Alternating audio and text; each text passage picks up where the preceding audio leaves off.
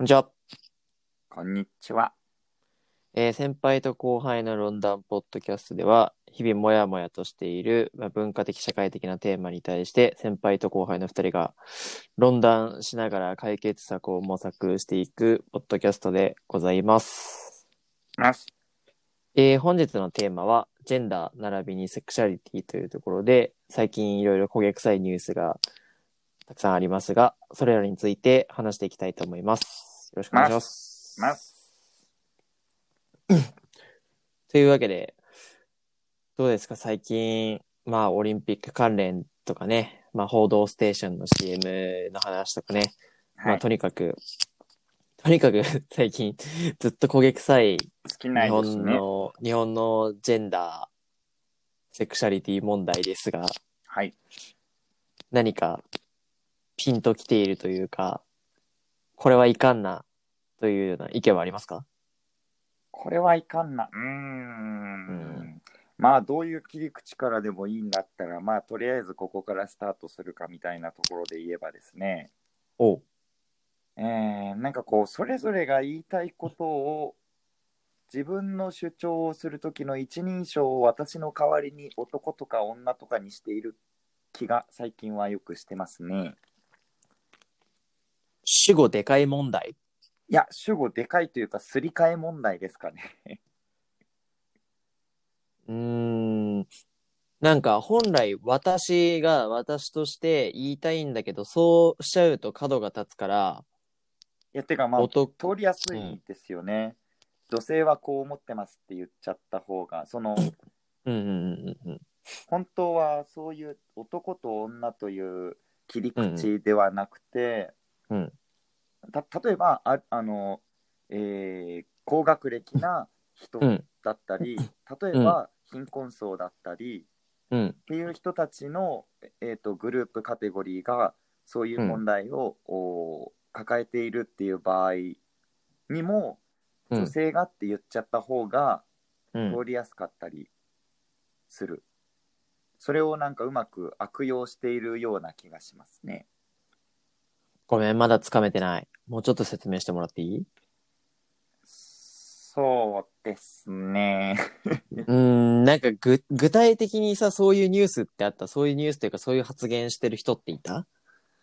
うーん。ああ、だからまあすみません。えっと、じゃあ今のそのなんかカテゴリーのすり替えみたいなこととちょっと変わっちゃうんですが、うん。なんかあの、議員さんが車両の乗り降りがうんぬんみたいなうん。のはご存知ですかね？なんか、その議員が、うん。あのー電車乗るときにうん。自分が乗る側だったんですけど、あのーまあ降りる人降りきらないで、でも空いてたから、降りる人がどうやら右側から、自分かから見て右側から降りようとしてるから、自分反対側から、うんその人が降りきる前に乗ろうとしたら、なんかうんその男の人が方向転換して自分にわざとぶつかる方ルートでぶつかってって、うん。うん。お前邪魔なんだよって言われたみたいな。これは男性が女性を見く見下してるから起きてる女性差別の現れだみたいなうん。ことがうん。話題になってて、うん。うん。うん。それはなんか話題のすり替えでもあるし、うん。自分の主張を通すために女性差別という話題を持ってきているだけのような気がしているわけですね。だからそれはまあすごく顕著なわけですけれども。うんうんうんうんうん。なんか結構理解してきた。なんか、その、本来は、原因は別のところにあるはずの問題なんだけど、うんでもなんかそれを、こう、よりでかいテーマの中に放り込んで本質を見えなくして、なんだろう、でかい後ろ盾みたいな感じで使ってるのかな？その、そういう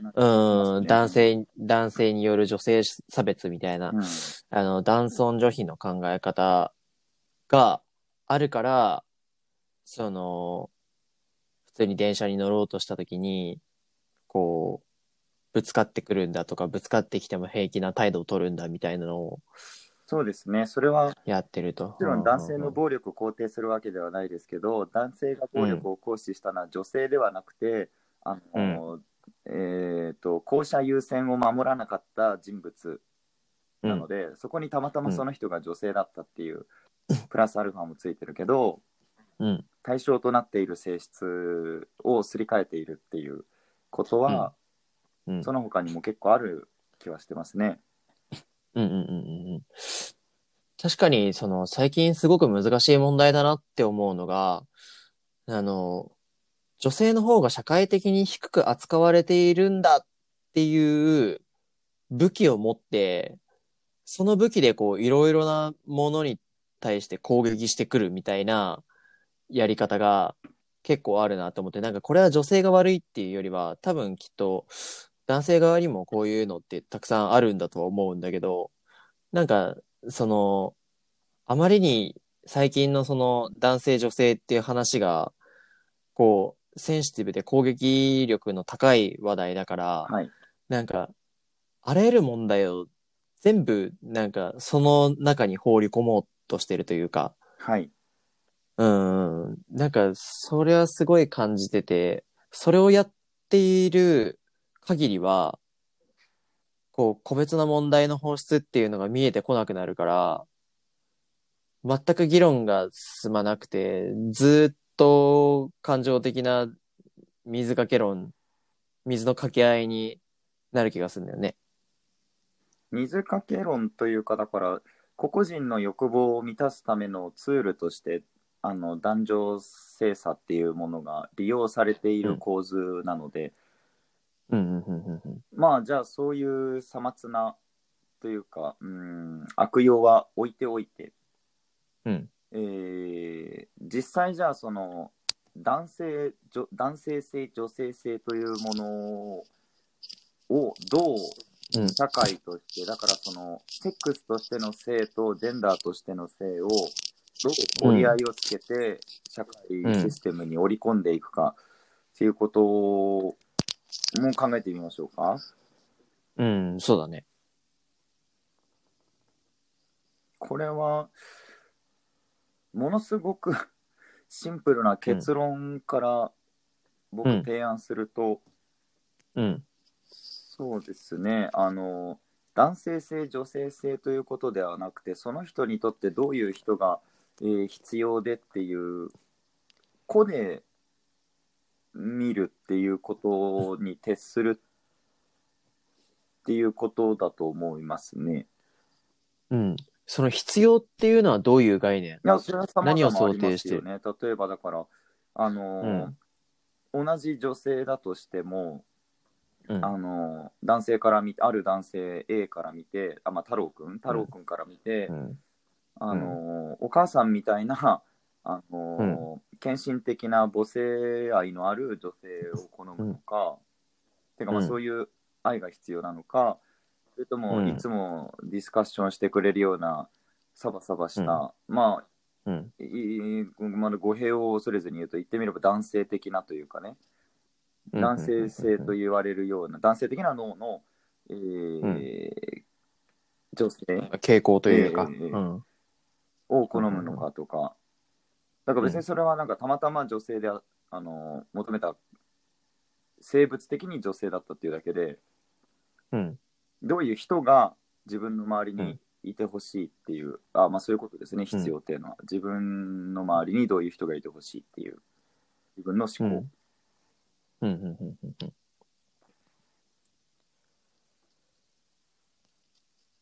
なるほど。なんかその、傾向とか能力ベースで考えるのであって、そのなんか、セクシャリ、セクシャリティみたいなものをなんかまず第一に考えるんじゃなくて、結果としてそうだったっていう話で考えるようにするっていうこと。そうですねうん、うん、うん、うんうん。今の話っていうのは基本的になんか恋愛の話なのかなっていうふうに感じてはいたんまあ、だけど。恋愛が一番、まあ、イメージしやすいと思って恋愛にしましたけど、まあ、人間関係広くだし、しかもこれを、うん、えーっと応用すればというか広い意味で人間関係を見ると社会のどこにどういう人を適材適所で配置するかみたいな話と同じですね同じ仕組みです。うん。うん。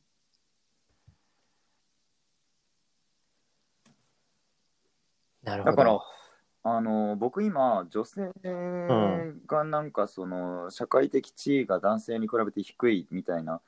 えーまあ、論調もあるしうん。事実うーんまあある意味ではその通りになっているっていうのはあると思うんですね。うん。っていうのはんん今社会回しているシステムの、でもまあコミュニティの多くが男性性を、あのそこに参与する人物たちが男性性を持っているっていうことを前提に組みあの組み立てられているので、そこに女性性を持った女性が参入すると、うん。あのまあその何森さんの言葉で言うと、えーあれなんでしたっけ？わきまえない女性？みたいわきまえない女性。みたい。なそのうん。まあ、要するにその組織がうまく回るための需要うとん参与者との、参与者の性質とうんのその相互っていうのが生まれて、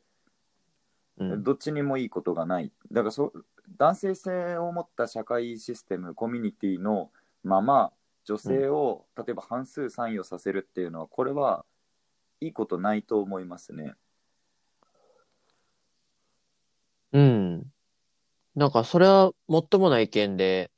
でも、それじゃいけないよね、変えていかなきゃならないよねっていう話になってるのが今だよね。なんかその、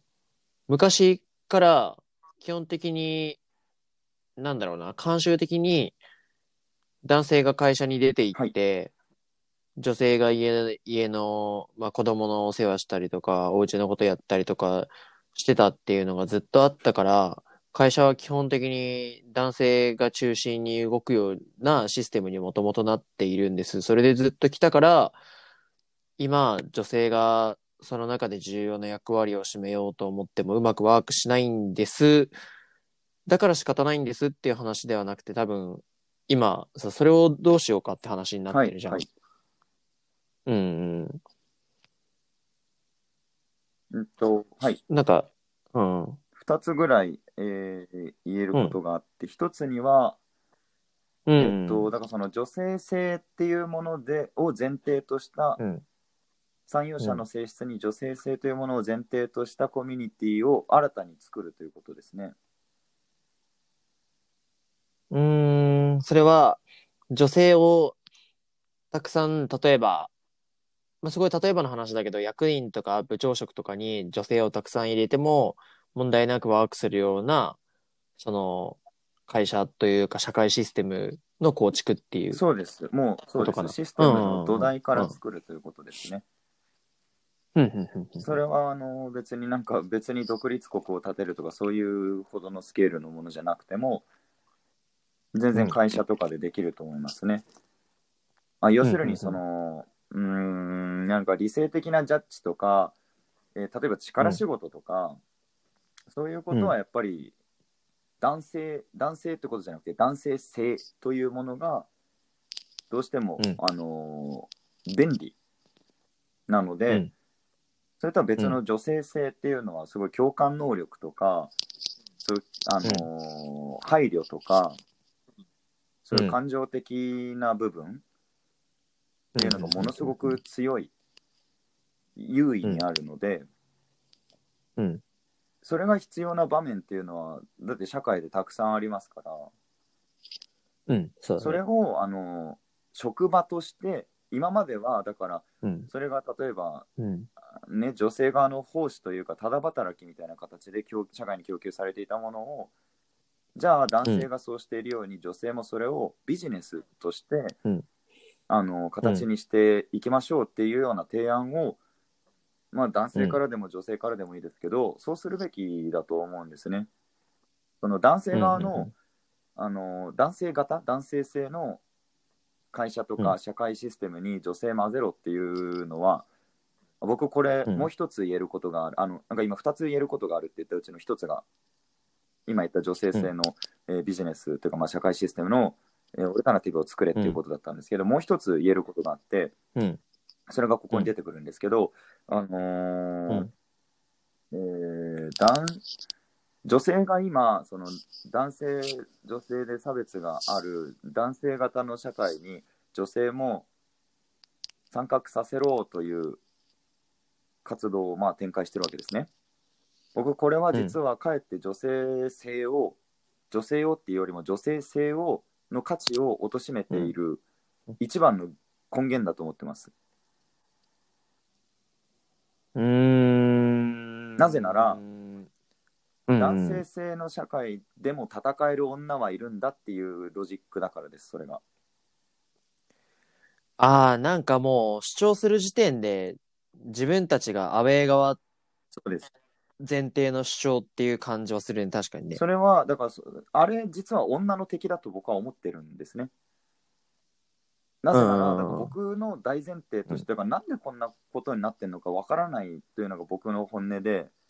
僕は男性性も女性性もどちらも等しく尊いと思っているんですよ。お母さんをやる、あの子供を産んで子供を育てる。で、その、旦那がいない間、お家を守るみたいのって、なんかこう、前時代的なとか、それは男性が女性に押し付けてきたことだみたいなこと言われてますけど、僕それめちゃくちゃ尊いし男性がしたくてもできないことなわけですよ。なぜそれうん。をなんかこう負けた人が行くルートみたいな選べなかった人が行くルートみたいな扱いをされているのか、マジで本当に謎で僕はそっちの価値っていうものを見直して、あのーもう一回なんかこうそこに光を当てる日の光を当てるっていうことももう一つのアプローチとしてあるんじゃないかということが、その僕が言いたかった2つ目なんですよ。うんうんうんうんうんうんなるほど。なんか、その、いわゆる今までの時代でずっと女性がやってきたことっていうこと自体のこう価値を引き上げていくっていう、引き上げるっていうか取り戻すみたいなことですかね。うん、なんかその、今さ、あの、後輩が言ってたのは、多分なんとなく、その今の世の中的な見方として、あの一般的なね、見方としてなんとなく、その、会社とかで、その、仕事をしてる方が、その、価値があって、で、まあ家、家を守る、家だったり子供を守るっていう仕事の方が、どちらかというとこう低く見られているっていう、まあ傾向が、その今の社会の中であるから、それを、あの、同じ目線で見られるようにしていった方がいいよねっていう。そうです、そうです。うん。あだから、それで結局さっきの一番最初の男性、女性ではなくて、個で判断しろっていうところに帰ってくるんですけど、うん。うん。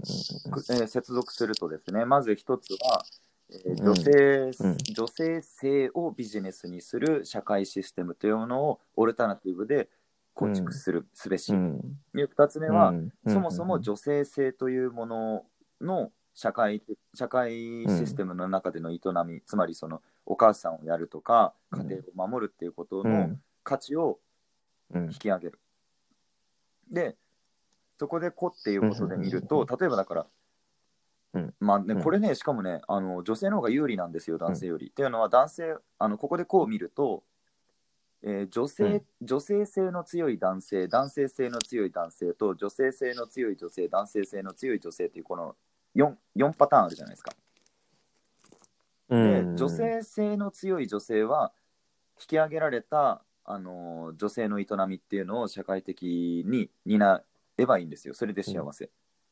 じゃあもうめちゃくちゃ尊い。で、うん。男性性の強い女性っていうのは、じゃあその男性性の社会システム今のいわゆるうん。会社いうん。いいわゆる男社会っていうところで、うん。まあ働けばいい。そこはそれは適材適所だから。ただ女性性の強い男性はね、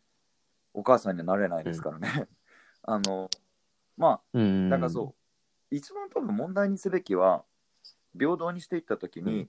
女性性の男性を、うんどう女性性の適材適所を発揮させてあげられるかっていうシステムを考えることに、本当は落ち着くんじゃないのかなと思ってますよ。うーん、そうか、その人間のタイプを4つにまあ、大雑把に、ね。分けて、です。うん、それぞれが、どこに収まることがベストなのかっていうような考え方をしてるただまあそれができないのは今女性性の、あのー社会的な営みっていうのが女性の地位を向上させようっていうあの言論によってお あの逆説的にというか皮肉的にも貶められている。っていうのと、うんうんうん。女性性がビジネスとして、えーうん。会社として社会システムとして、えー作ってるところがまだそんなに多くないっていうことでうんうんうん。ねじれてはいますね。うんうんうんうんうん。なんかその解決策1と2、まあ、1と2っていうのは多分どっちかをやろうって話じゃなくてどっちもやるべきことではあるんだろうけど、そうですなんかそのうん。何年か働いてる人間から見てた時に多分1よりも2の方がやるべきことかなっていう感じはしてて。あの尊ぶ。そうそうそう、なんか、あの、いわゆる、なんて言うんだろうな、広告的な話で言うと、ブランディングみたいなのって、すごく時間がかかるんだけど、それがきっちり完了すると、結構あの、ものの見方って変わるんだよね。うん。多分、その動きっていうのは、あの、まあ、もう何十年も前からずっと続いてきてるものではあると思うんだけど、例えばさ、あの、セクハラもパワハラも、ちゃんと言葉と概念がきちんと整って、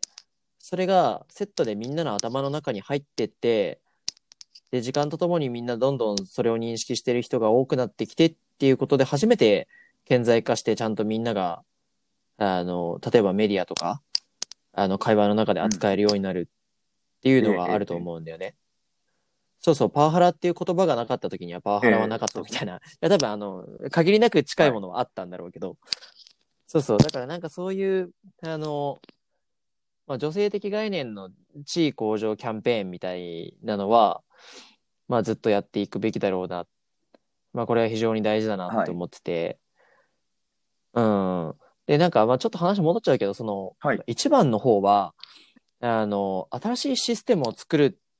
っていうのはすごくいいと思うんだけど、なんかあの、多分ここは、どちらかというとその、脳みその、だからあの、論理性を尊ぶのか共感を尊ぶのかみたいな話以上に、その、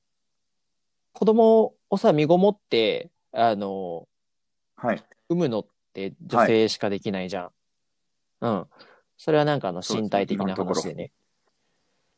そうそうそうそうそう、今のところ。で、あの、多分、あの、働くってなった時に、もう、どうしても絶対に、しばらく赤ちゃんから離れられない時期って絶対にあるんだそうですそれはもちろんですよね。なんかその、うんうんうんうん。で、なんか、まあ、例えばなんだけど、あの、途中で離はい脱はいした人と、例えばね、その子供をずっと見ていなきゃならないから離脱した人と、まあ、離脱していない人で、まあ、同じぐらいの能力があるって考えたときに、やっぱり、あの、ずっといた人を、まあ、評価、まあ、普通に考えたら普通にこう評価しちゃうよねっていうのがはい。あると。うん。で、かつ、あの、これは、わからん。多分、家庭によるんだろうけど、結構、あの、ずっと見てなきゃいけないっていう状態がある程度終わっても、結構子供ってお母さんにべったりしたがるんだよね。なんかそれは、あの、うちの甥っ子とか姪っ子とか見ててもそう思うんだけど、まあ、それはなんかこう、ずっと一緒にいたのがお母さんだからっていうのは、鶏卵な気はしますけどね。うん。うんうん。まあ、それはどっちがどっちだかわかんない。でもなんか、いわゆるあの、母性みたいなものっていうのはうんうん、そう。なんかあの、多分母性っていうのは、あの、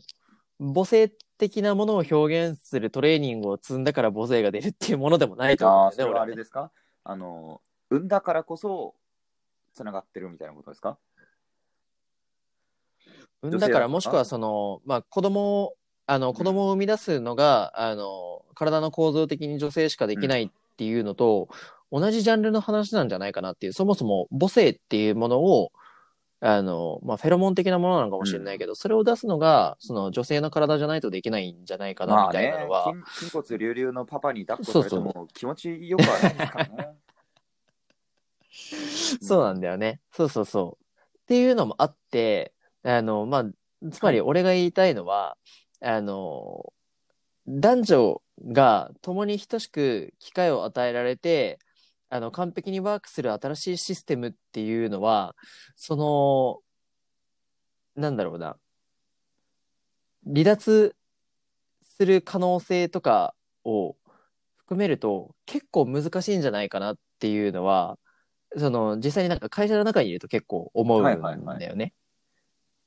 うんうん、なんかそれは、なんか俺も前の職場で、あの、同じグループに3人ぐらい、あの、ちっちゃい子供いるお母さん、お母さんたちがいたんだけど、はいはい。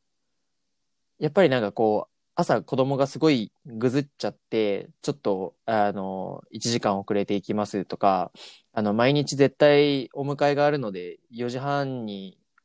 もう会社を出るので、ちょっとそれ以降は、あの、仕事引き受けられないですっていうようなことがはいはいあ。って、で、うん。まあそこは、あの、ただ同じ役割をこなそうとするだけだったら男性でもできるんだけど、その、いわゆる母性みたいなのは、あの、女性の、まあ体の特徴的に、まあ女性の方が適しているっていう部分があると。なので、まあやっぱり一番、その、もともとの選択肢2つあったところ、選択肢というか、まあ、考え方2つあったところで言うと、1番よりも、まあ、2番の方が、こう、より、なんだろうな、まあ、現実的というか、その、子として見ようとしても、なかなか、やっぱり、あの、絶対に同一視できないあの、個体差っていう、個体差というか、その性差っていうのは絶対的に存在するから、まあ、どちらかというと、その男性と女性の違いっていうものを感情論抜きに認めた上で、じゃあお互いにとって適切なシステムがどうなのか、そしてお互いに、これはお互いに尊いんだっていうことを、きちんとこう、喧伝して社会的に浸透させていくっていう2番の方が非常にいいなと思ったという。話です。長くなったけど。うんそれなんか非常に難しい問題ではあって、2番はなぜな、うんうんうんあの簡単なのは男性側が女性をリスペクトすれば良い片付く話なので、そうなんだよね。なんか、あの、またオリンピック云々とかのさ、あの、森さんとかホーステとかの話にはなるけど、多分、今の俺らぐらいの世代だと、あの、ナチュラルにああいうニュースに対して、ぶっ飛んじゃってるなっていはいう感想を抱くじゃない？うん。例えばあれを見て、そう、女なんかそんなもんだって思うような、多分今の20代とかってあんまりいないと思うんだよね。うん。だからなんかそういう意味では、なんか、あの、進歩はしてきてるとも思うんだ。進歩というか、多分あの、森さんの考え方より、森さん世代の人の考え方より、俺らの世代の考え方の方が、どちらかというと、その、なんだろう。まあ、いろんなものをフラットに見れているとは思うんだよね。うん。いや、なんか、絶対に正しいかっていうと、それはうなんですよ。わからん。だからそれが前進なのか後進後退なのかっていうのはちょっとまた話さなきゃいけないところで僕だからそう、うんうんうん。結構この話のこれに尽きるというところがあるんですけどあのーそもそも人間はとかその社会の一部としての、社会的生物としての一存在としてっていう話をそもそも論で考えると自分が何したいかじゃないんですよ。自分は社会の一部分である、全体の部分であるっていう考えと、自分っていうものは他者にどう思われたいか。他者があるいは他者が、えっと自分に何を望むかっていうものをお互いに夢見せ、見させ合うという関係でしか獲得していけないものだと思うんですよ。うーん、そのさっきの話とどうつながってるのか、あ、ちょっと理解できてない。あ、えっと、うんうんうん。で、そう、だからその、今の僕らの方が、うん。ジェンダー感について、うんうんうん。えっと、前進してるかどうかっていう話なんですが、例えばですね、森さんの時代の女性の中に、森さんの発言を問題視する人っていうのが、そんなに実は多くないわけですよ。まあ、うん。女なんてそんなもんよ男をそれで受け止めるのが女の仕事よっていうようなのをガチで思っていうるん女性っていうのがいて、うん。で男性はうん。女性を別に奴隷として扱ってきたわけではないうん。すごくまああうんなんだろうなうんこ言葉を選びますがなんか優しくしてきたはずですうんいやわかんないこれまたなんかルッキズムとかがね、ルッキズムとかがそれはわ、それは分からんわ。それは分からんわ。からね、なんか可愛い子には優しくしてたとか、なんかまあいろいろあるかもしれないけども。うん。でもなんか、あのうちのじいちゃんとかの話、まあもう、あとっくになくなってるんだけど、結構あの、酔っ払って酒、酒瓶でばあちゃんの頭ぶん殴ったりとかしたから、で、そ、それってさ、あのね、なんかそれは、あの、その世代全体がどう考えていた、どう認識していたっていう話とはさ、完全に別領域の話じゃない？それは単純にさ、あの、暴力の話でしょそれはだから、あの、むしろ、あの、先輩のおじいちゃんが、この例にそぐわないイレギュラーな暴力体質だったというだけではないですかね。まあ実際だからそのなんかジェンダー発言とか扱いが問題になってきたのが最近だっていうことを、うーん、が割とそれ証明している気はするんですけどね。あ要するに何が言いたいかというとですね、うん。なんかこう男から女性は、男が例えばこう女性に対してこういうふうに接する女性をこう扱うみたいなことを女性は受け入れるし女性もうん。男だったらみたいなことを、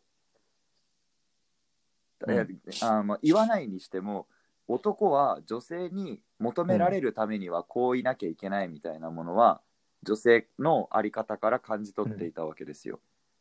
わざわざ言葉にせずとも。そしてそれがうまく、うんうんま女性にねある程度ちょっと負担を強いていた部分はあるかもしれないけれども一つのうん。バランスの取れた状態としては確立されてたわけですね。でそれが今本当にそうなのかっていうことで、うん。お互いがおたお互いがお互いどういう姿を自分に求めてるのかっていうことではなくて、いや私こうしたいんで俺こうしたいんでっていううん。ことを言い出してしまっているのは果たしてその個ではなくうんて集団として前進しているのかっていうのが疑問だっていう話ですね。ああ、なんとなく言いたいことがつかめてきた。うん、なんか、今は、あれだよね。どちらかというと、なんだろう、昔の方が、なんか、こういうもんだって受け入れてて、問題として顕在うん化しなかった。でもなんか今は、なんだろう、主張ベースになってるよね。はい、なんかうまうまく言えない、うまく言えないけどう、まいこと言ってください。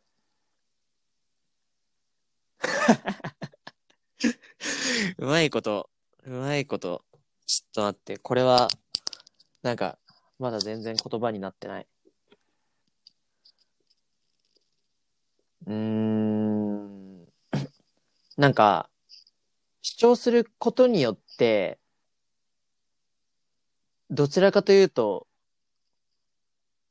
相手がこっちに合わせろみたいなのをお互いに言ってる感じはある。だからなんか昔の方が実際になんだろう、暴力とかは、わかんないよ。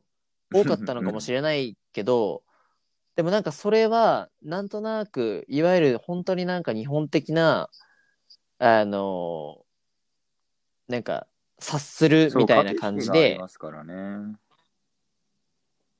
う、ん、なんか、なんとなくこう、うまくいってたかどうかはわからんけど、なんとなく言言わずのうちに、互いの意図をなんとなくこう、汲み取って成立してた。だから、あの、特に相手に絶対にこうしろみたいな、まあ、先輩の、先輩のおじいちゃんはあったかもしれってない、いうのは、うん。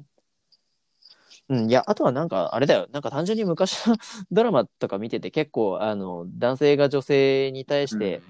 例えばね、あの、うん、はい。なんか叩くとか突き飛ばすとか、あの、はい急にお尻とか胸触ったりとか、っていうのはさ、はいあの、実際にあったわけじゃん。はい。昔のバラエティとか見ててもね。うん。だから、あの、女性がずっと等しく優しくされてきたっていうのに対しては、俺はなんか、すごい、あの、疑念を持ってるんだけど、なんかそれが、こう、あらゆる人の間になんかそういういびつなものが、すごいくっきり見えるようになって、かつみんなが、その、発信する機能を持つようになったから、なんか、どちらかというと、今は、なんだろうな、強く主張して従わせようみたいなのが、男性から女性に対しても、女性から男性に対しても、それはあるのかなっていう感じはする。結構冒頭の方でおっしゃってた、なんかこの言語化されなければ、顕在化しなければ認識されないみたいなことに似て、てか、そそれがここでも多分言えて、あのーうんうんうん。あ、これってストレス感じるべきものなんだみたいなことを今たくさん目にして、うんあ、これはおかしいって思っていいんだ、文句言っていいんだみたいなのがうんうんうん。結構簡単にすがりついてしまってやしないかいみたいな、その要はね、これ多分グラデーションの問題だと思うんですよ。だから、あ今何を言ってるかというとですね、今はじゃあ100、うん。えっと、あ、これストレス、これダメ、それハイセクハラ、はい、それもハラスメントみたいなのが100全部露見しているとしましょう。うんで、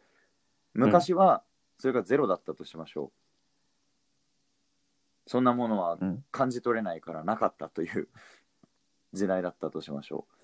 んうんう。で、僕らは、えっと、そのゼロを、えーテーゼとして、今、この100うん全部言ってしまうっていうものをアンチテーゼとして、多分、バランスを調節して人定前に行かなきゃいけないんですよ。アウフヘーベンしてね。つまり、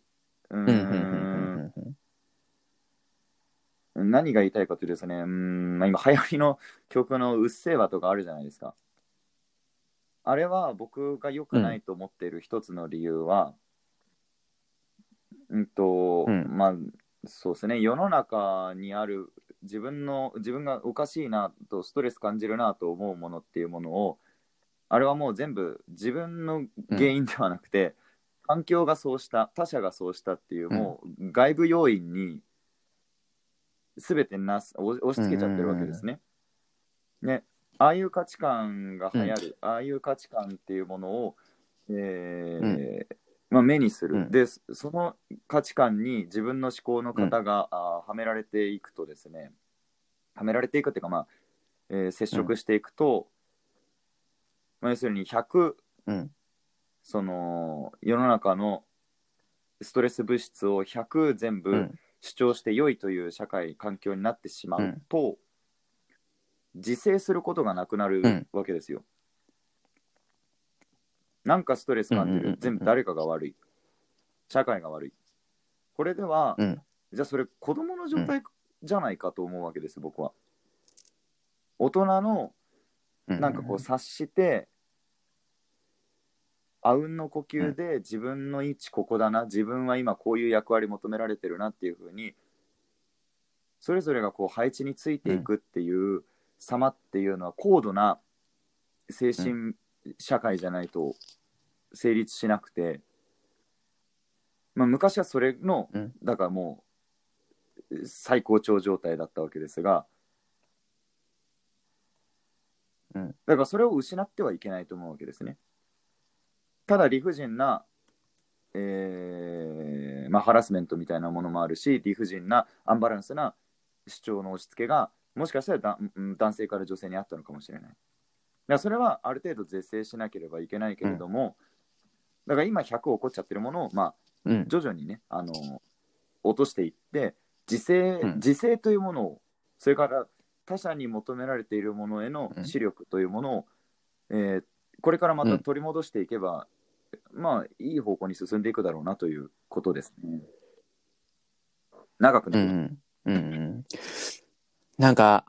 うん。あのー今の話、すごい理解できて、なんかそれを持ってさらに考えたことなんだけど、あのいわゆるさ、今のネットカルチャー、はいあの、うっせぇわを元に考えると、あれって、なんかすごい、いろんなことをすごくこう、あそうそうインスタントに感情的に消費してる本当にその通りですものの代表例だと思うんだよね。なんか、俺、すごい日々感じてるのが、世の中がどんどんインスタントになってるなっていうのは、はい、すごく思っていて、あの、ごめんね、またちょっと脱線するんだけど、あの、今日ツイうん、そうだね。今日、はい。ちょうどツイッターで見た、あの、はいはい。ネットフリックスとか、そういう動画の、いわゆるあの、映画とかドラマのサービスを、倍速で見る人たちっていうのがすごいたくさんいるんだって。えー、うん、映画を。うんだから俺、それ結構びっくりしたんだよね。あれって、なんだろうな、俺も確かに倍速、はいその YouTube で動画によっては使うけど、でもあれってさ、なんだろう、情報を効率よく拾い集めるのとさ、こう、はい情緒的なものに浸るはいはい。ので用途が分かれるじゃん。うん。多分、はい。後輩が言ってた、そういうなんか、あの、いろいろはい。言わずのうちに察するみたいなものって、多多分、あの、情緒的なものに、あの、触れて、これ、例えばだけど、その映画の中で、ここの人今なんでこんなこと言ったんだろうとか、例えば、その、言外の部分でも、今なんでこのカメラワークではいこの BGM かかってるんだろうとかね。そうそうそう。なんかあの、言外とか、その、コンテキストから汲み取るみたいな能力っていうのが、なんかなるほど、下ものがってきてるんじゃないかな。ええ下がってきてるという、うん、うん、下がってきてるプラス、はいそういうのに頓着しない社会になってってる。で、なんでかっていうと、あまりに情報が大量に溢れて、で、そうそうそう、質も結構バラバラだかどら、とにかくたくさん、たくさん触れて消費して、はい、これダメ、これ80点、60点、20点、5点、はいはいはい0点みたいな 感じで生活をしていかないと、なんだろう、その生活と情報の流れるスピードにうん。対して、こう自分が立ち行かなくなっていくっていう社会的な状況があると思うんだよね。特にそれはなんかインターネット、SNS で顕著なのかなっていう気がするんだけど、そうそうそう、なんかね、それがね、今頭の中でカチッとなったんだけど、で、そういう社会的な背景があるから、あの、確かに、その昔の時代を、まあなんかちょっと後輩から見た昔の時代っていうのは、ちょっと俺からすると美化されてるのかなっていう感じはするんだけど、でも、その単純な社会の状況みたいなのだけで考えると、なんだろうな、あの、こう、情緒的なものの指し方、それに対する立ち振る舞いみたいなのは、ひょっとしたら向こう、こう昔の方が優れていたのかもしれないっていうのは今ちょっと思った。うん、なんかまあそれは、俺はなんかね、まだ まだペーペーだから全然昔がどうだったのかはわからないけど、ただそういうなんか情緒的なものっていうのが日本なのか世界なのかわからないけど、どんどん失われていって、で、ここで、うん、またあの、ジェンダーとか性差みたいな話に戻ってくると、あの、インスタントな感情的消費っていうのを、その個別の、例えば森さんの発言なのか、あの、ホーステの CM の話なのかに対しても、うんあの、情緒的に深みを持って堪能しよう。で、それに対して、あの、言葉を交わし合うことによって、あの、それぞれのいいところを発見して接続させてより良いものを作り上げていこうっていうんじゃなくて、うるせえボケ死ねえ森セクハラ、やめろ終了みたいな。うん。っていう風に、どんどん、多分、うん。なってってるんでね。社会全体が。そうそうあ。だから、ひょっとすると、ひょっとするとだよ。そのなんか、女性の、あの、価値を、女性のや、がメインで今までやってきたことの価値をより高めていこうっていうものよりも以前にひょっとすると黒幕として存在するそのなんかインスタントな感情的消費その情報型でこうずるずる流されていくみたいなところをなんとかしないとまずみんな議論の土俵にすら立てないんじゃないかっていうのがそうですね。俺が今日話してて思ったことかな。うんと、そのなんか、えうん。ージェンダー論みたいなもの、以前にというよりも、多分根っこが一緒で、うーん、うんその、うん情報の速度をを落として、えー自分の情報なり生活なりのスケールを適正な大きさに小さくしていくっていうことから始めなければいけないんでしょうね。そうだね。だから、あの友達との時間とか、身の回りの出来事、それからカルチャーとかニュースとかっていうものに対して、もっとこう、狭く深く付き合う。なんか、その、できるだけ、なんだろうな、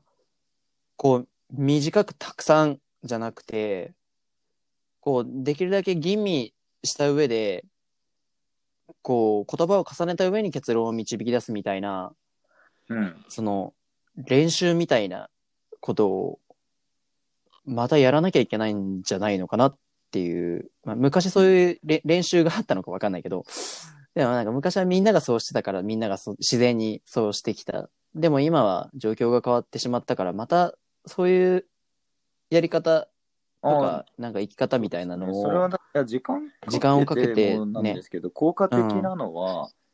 かっこよさっていうものを YouTuber とか TikToker から知識人に取り戻すっていうことなんですよね。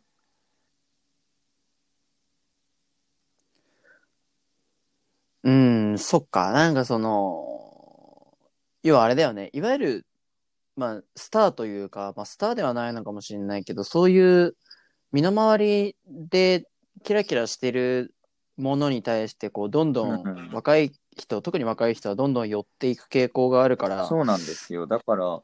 あの人なんかこういうことやってるみたいだよってねいうことで、なんか知らんけど自己啓発本読み漁ってるわけじゃないですか、サラリーマンの人たちって。だからそれを、あの人どうやらこうしてるみたいだよのあの人をすげえ知識人にして、どうやらなんかそのなんか、うん。ペーペーのビジネス本じゃなくて、すごい古典をじっくり精読するっていうような習慣を持っているみたいだとか、うーん、そうだな、なんかその、うん。新しい情報、ニュースとかは追っているけれども、そういうものに振り回されずに、うん。じっくり哲学書の方を読んで、そもそもそれをじゃあ、どういううんことが人間にとって問題になってんだ、その個別の問題はみたいな、そもそも論みたいな土台を持てるようにしてるみたいだよみたいな、ゆっくり生きる、ゆっくり考えるっていうことをしている人に、人々が憧れるような、えームーブメントをうん。あの権威のあ発言力のある人だったり、メディアだったりがすれば多分1年で変わると思いますね。うん。うーん。まあ、一年で変わるかどうかっていうところは、なんか、あのー普段、人をゴリゴリと動かしている仕事をしてる人間からすると、かなり厳しいとは思うけど、まあ、それは今回の本質的なところではないから、まあそうだな。でもなんかその動きっていうのは絶対にやっていかないと、なんか、あの、みんな、どんどんこう、あの、反射的かつ感情的に、うるせえ、ボケ、しねえ、帰れみたいな、になって、なんか、その、でも、もはやジェンダーとかセクシャリティとか、そんなようなことをきちんと考えられるような世の中からは、どんどんどんどん遠ざかっていっちゃうんじゃないかなっていうのはあるよね、絶対にね。だから、うん。まあ、じゃあ、すすみません、そう、これは多分、いい感じに今、こっちの方向には広がってきたので、若干ジェンダーに戻ると、うん。そういうことを踏まえてジェンダー考えると、うん。そのなんか単純にやっぱり女性うんだから、その養殖につけないっていうことを否定はやっぱできなくて、あの深く考えてみると、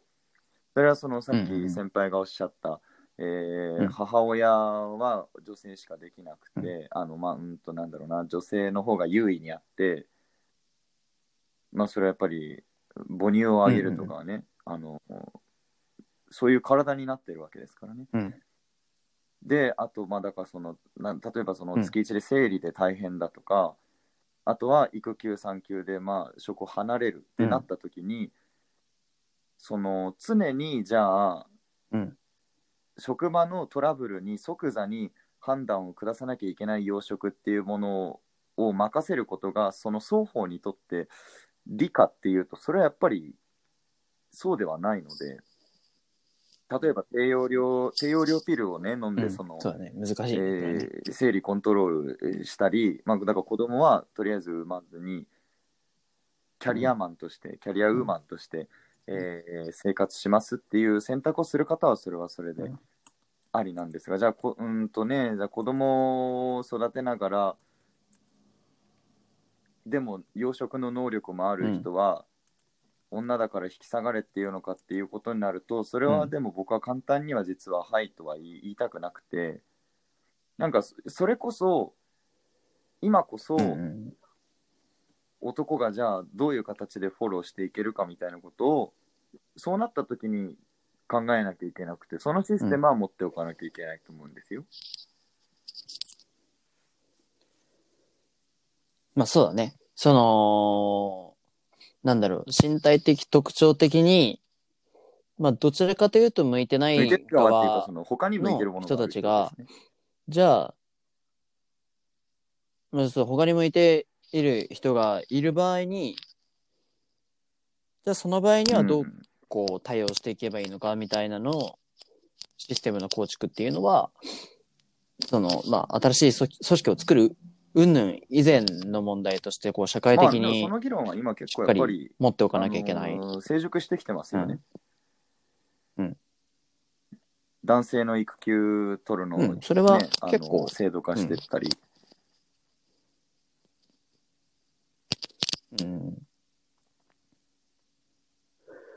あとはね、その、名ばかりの制度のところって結構たくさんあるんだよ、未だに。あの、言言われて、なんかね、あの、いやないっすね。くるみんマークって見たことある？くるみんマークってね、確か、えー。その子育ての女性に対して優しい会社ですよっていう、設けてますそういう制度をきちんと、あの、作ってう、そう作って運用してますよみたいなのを示すマークなんだけど、あれがついてるのに全然はい制度自体は形骸化してたみたいなところってたくさんあるのよ。うんうん。だからやっぱり、あの、うんそれはね、どう考えてもその会社が悪いんだけど、悪いんだけど、でも、やっぱり運用するのが実際にうん、それなりに難しかったっていうのもあると思うんだよね、やっぱりね。うん。やっぱり俺もその前の職場でさ、あの、結構緊急で対応しなきゃいけない問題っていうのが出てきたときに、うんその担当者がママさんで、で、それがもう4時半にそのママさんは帰っちゃってたんだけど、なんか6時とか7時とかにさ、あの、結構 重めの、なんか、ええええええ広告配信の事故が起きたりとかしたのよ。ね。そうそうそう。それでさ、もう、まあ当たり前だけど、その業務外だから電話したり、そはいはい。のね、チャットツール送ったりしても全然出ないわけね。で、周りの人が結構夜遅くまで残ってやったりしたのよ。っていうことっていうのは出てくるから、まあそういうのも含めて、やっぱりこう周りの人が割を食わないとか、その人に対して悪い印象を持たないようなうまいシステムっていうのも、やっぱり結構大、あの、多分考えるの大変だけど、それも作っていかなきゃいけないよなっていうのは、ああ、いや、だから難しい実際に目の前で見てです思っっていう。例えば、なんだろうな。責任者をこれは難しい。同等のうん権利持ってる人を2人置くとかになってくるんですかね。うんまあ、あるいは、それこそ、そのなんか、さっきの冒頭の選択肢1と2の、2の方が、ここでなんか接続されてきますけど、うんその、だから、いや、これね、だからその、うんお母さんやりながら、会社の養殖も持ってるっていうパターンで考えると、その、その人が、なんかその、お母さんとしてその子供一人と向き合うっていうこともめちゃくちゃ社会的には貢献するじゃないですか。重要なことじゃないですか。だから本当なうんらその子供に専念してほしいというのも100%あり、一方でせっかく優秀な養殖ん。責任者のスキルがあるので、社会を回す方に参画してくれるのもかなり社会にとって100%重要なことであるので、この2つが例えば対立したときにじゃあその、今こそその女性性をビジネスにした女性性の女性がベビーシッターっていうかねそのお母さんの代行みたいな、まあ、あれか一昔前の乳母さんみたいなことですかね、みたいなあの代替というか、その代わりをフォローしてあげるみたいな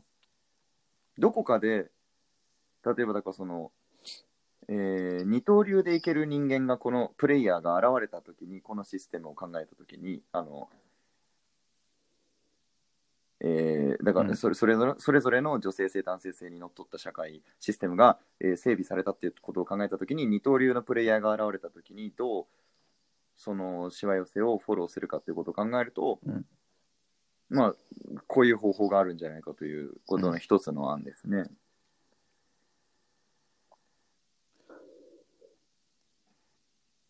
うんうんうん。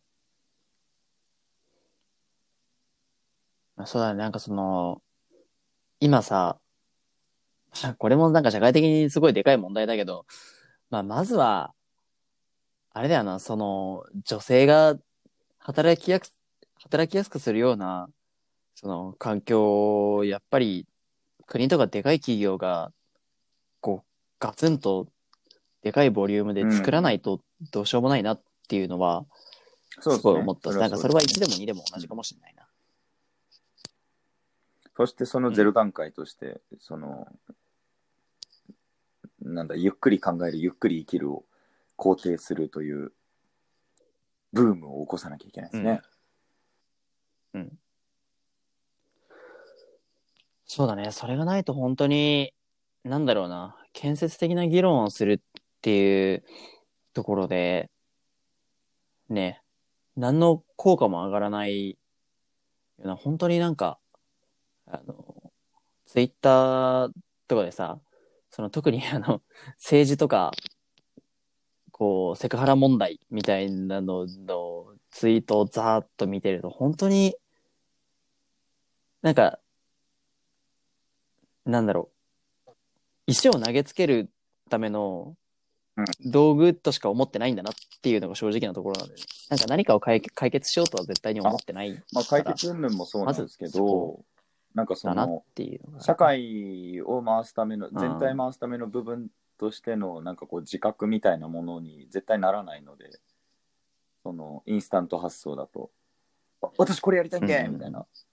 私という部分があります、うんうん。私という部分を使って社会はどういうふうに変形してくれるのかな、みたいな、そういう、えー気持ちでいると、絶対解けないジグソーパズルになっちゃうので、そういう土壌ですね、精神的土壌。うん。まあな、基本的にはあの、うん、そうだよね。結局外から石投げ込んでるだけだからな。うん。だから自分たちが主体となってこう、解決しようっていう意識も能力もないっていうのが、まああれを見てると正直そう感じちゃう。うん。はい。というわけで、そろそろ、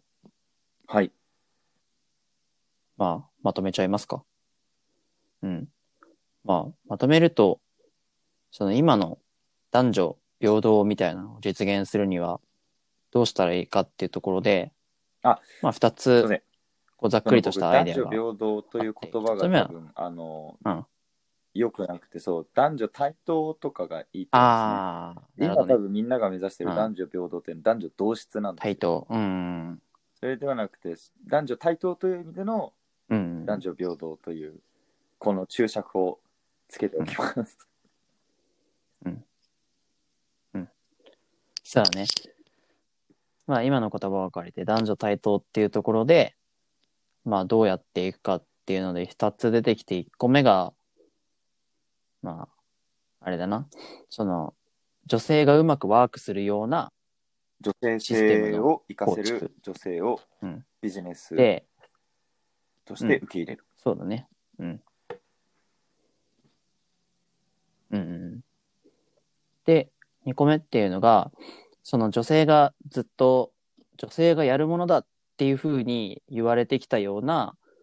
その、まあ、お家のことをしっかりやるとか、その、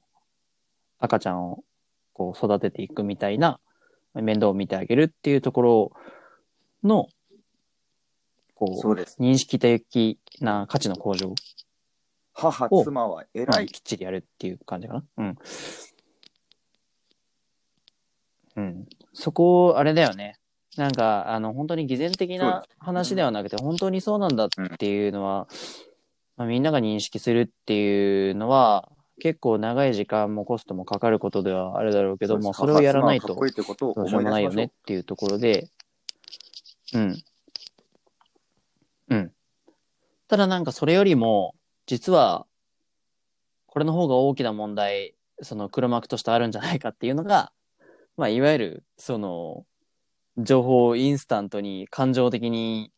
処理する流れっていうのが、実は、この SNS、インターネットの時代にすごく顕著に出てきていると。で、それがあると、そのどうしても感情的な石の投げ合いになってしまって、発展的な議論っていうのができなくなるので、まずそれを解決するっていうのが一番こう効率的かつ根本的な問題なのかもしれないっていうのは一個ありつつ、うん。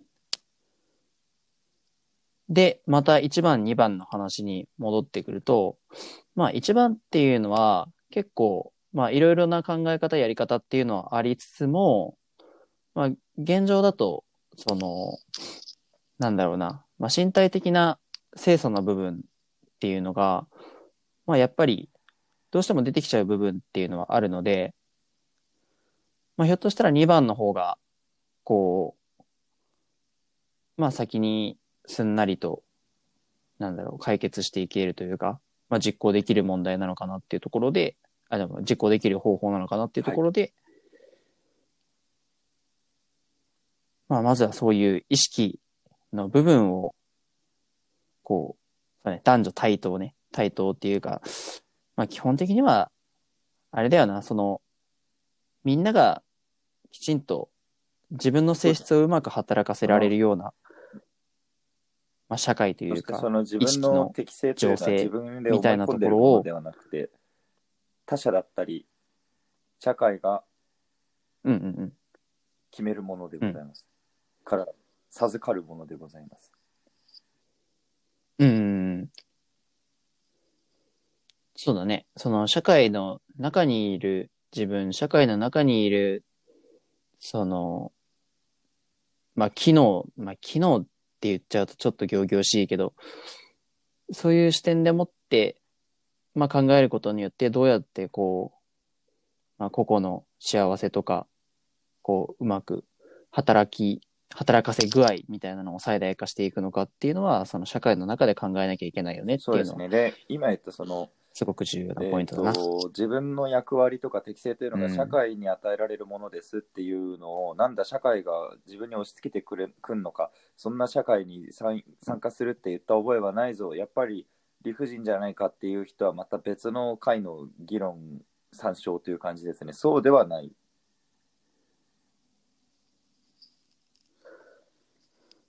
うん、なんか、ここら辺って結構また考えると。すごい、はいそうだね、一つでかいテーマになるので、なんかそういう、自ら作り出す、与えられるみたいなところっていうのは、ね、まあセンシティブな問題でもあるし、重要な話だと思うから、また次回に譲るとして、ですかうんね。はい。そんなところかな。